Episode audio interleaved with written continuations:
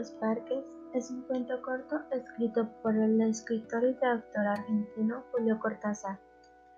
Julio Florencio Cortázar nació el 26 de agosto de 1914 en París y falleció el 12 de febrero de 1984. Continuidad de los parques. Había empezado a leer la novela unos días antes. La abandonó por negocios urgentes. Volvió a abrirla cuando regresaba en tren a la finca. Se dejaba interesar lentamente por la trama, por el dibujo de los personajes.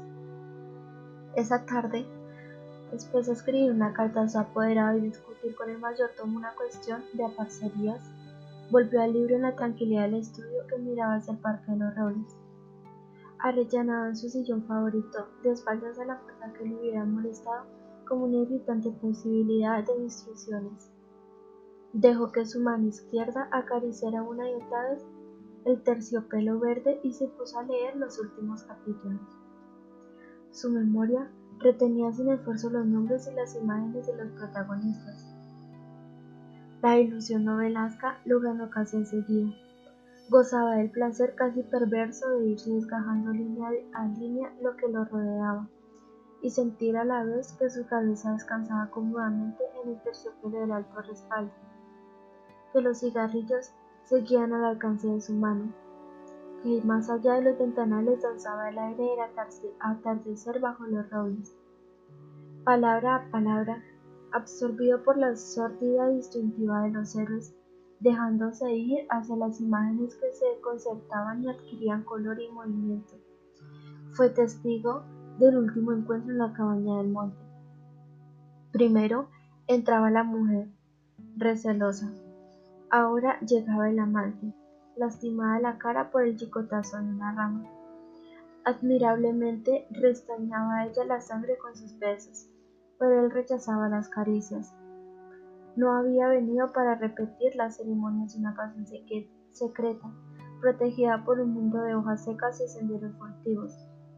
El puñal se entibiaba contra su pecho, y debajo latía la libertad agazapada. Un diálogo anhelante corría por las páginas como un arroyo de serpientes y se sentía que todo estaba decidido desde siempre. Hasta esas caricias que enredaban el cuerpo del amante como queriendo retenerlo y disuadirlo.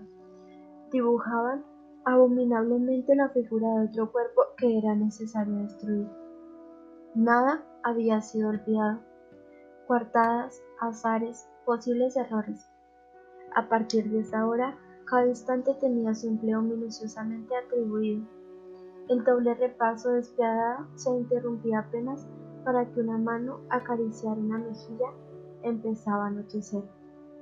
Sin mirarse ya, atados rígidamente a la tarea que los esperaba, se separaron en la puerta de la cabaña. Ella había, había, debía seguir por la senda que iba al norte. Desde la senda opuesta a él se volvió un instante para verla correr con el pelo suelto.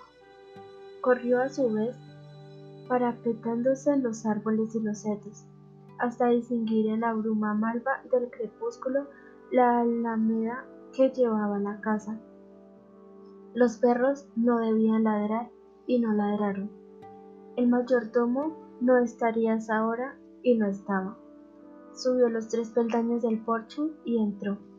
Desde la sangre galopando en sus oídos le llegaban las palabras de la mujer.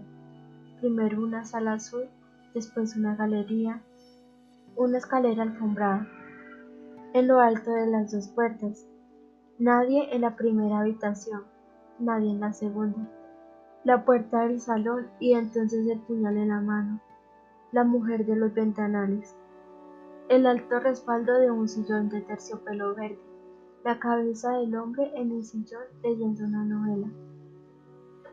Este es un cuento corto del escritor Julio Cortázar, presentado por Estefanía Montoya Rojas grado de Serie 1. Muchas gracias.